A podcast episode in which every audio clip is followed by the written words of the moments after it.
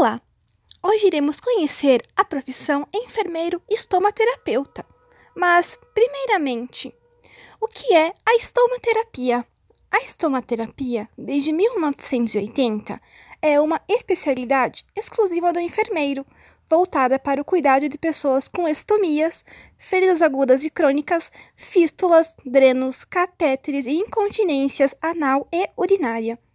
O salário deste profissional pode variar de 2.300 a 4.500, dependendo da carga horária e também do seu local de trabalho. Como se tornar um enfermeiro estomaterapeuta? Primeiro, você deve ter a graduação em enfermagem.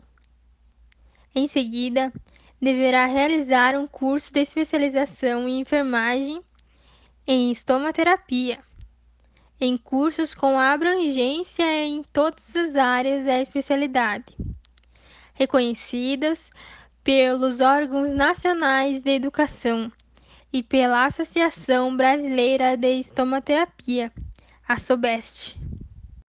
Como surgiu a profissão no Brasil?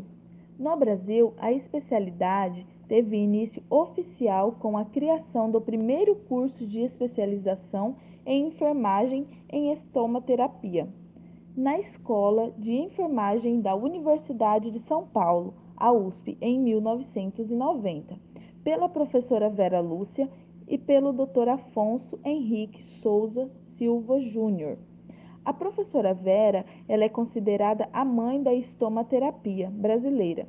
Até 1998, foi o único curso no país nesta área.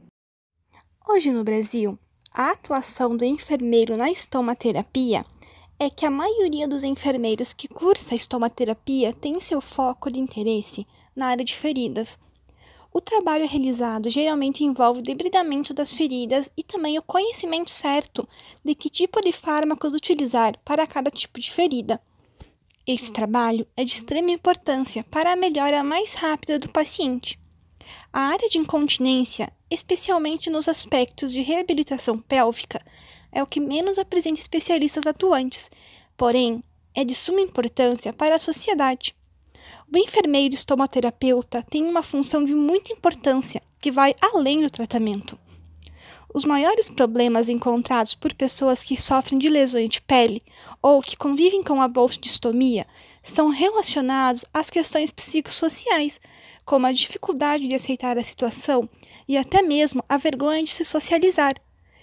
Por isso, também é papel de estomaterapeuta auxiliar na manutenção da autoestima e na autoimagem, proporcionando segurança para a realização das atividades do dia a dia.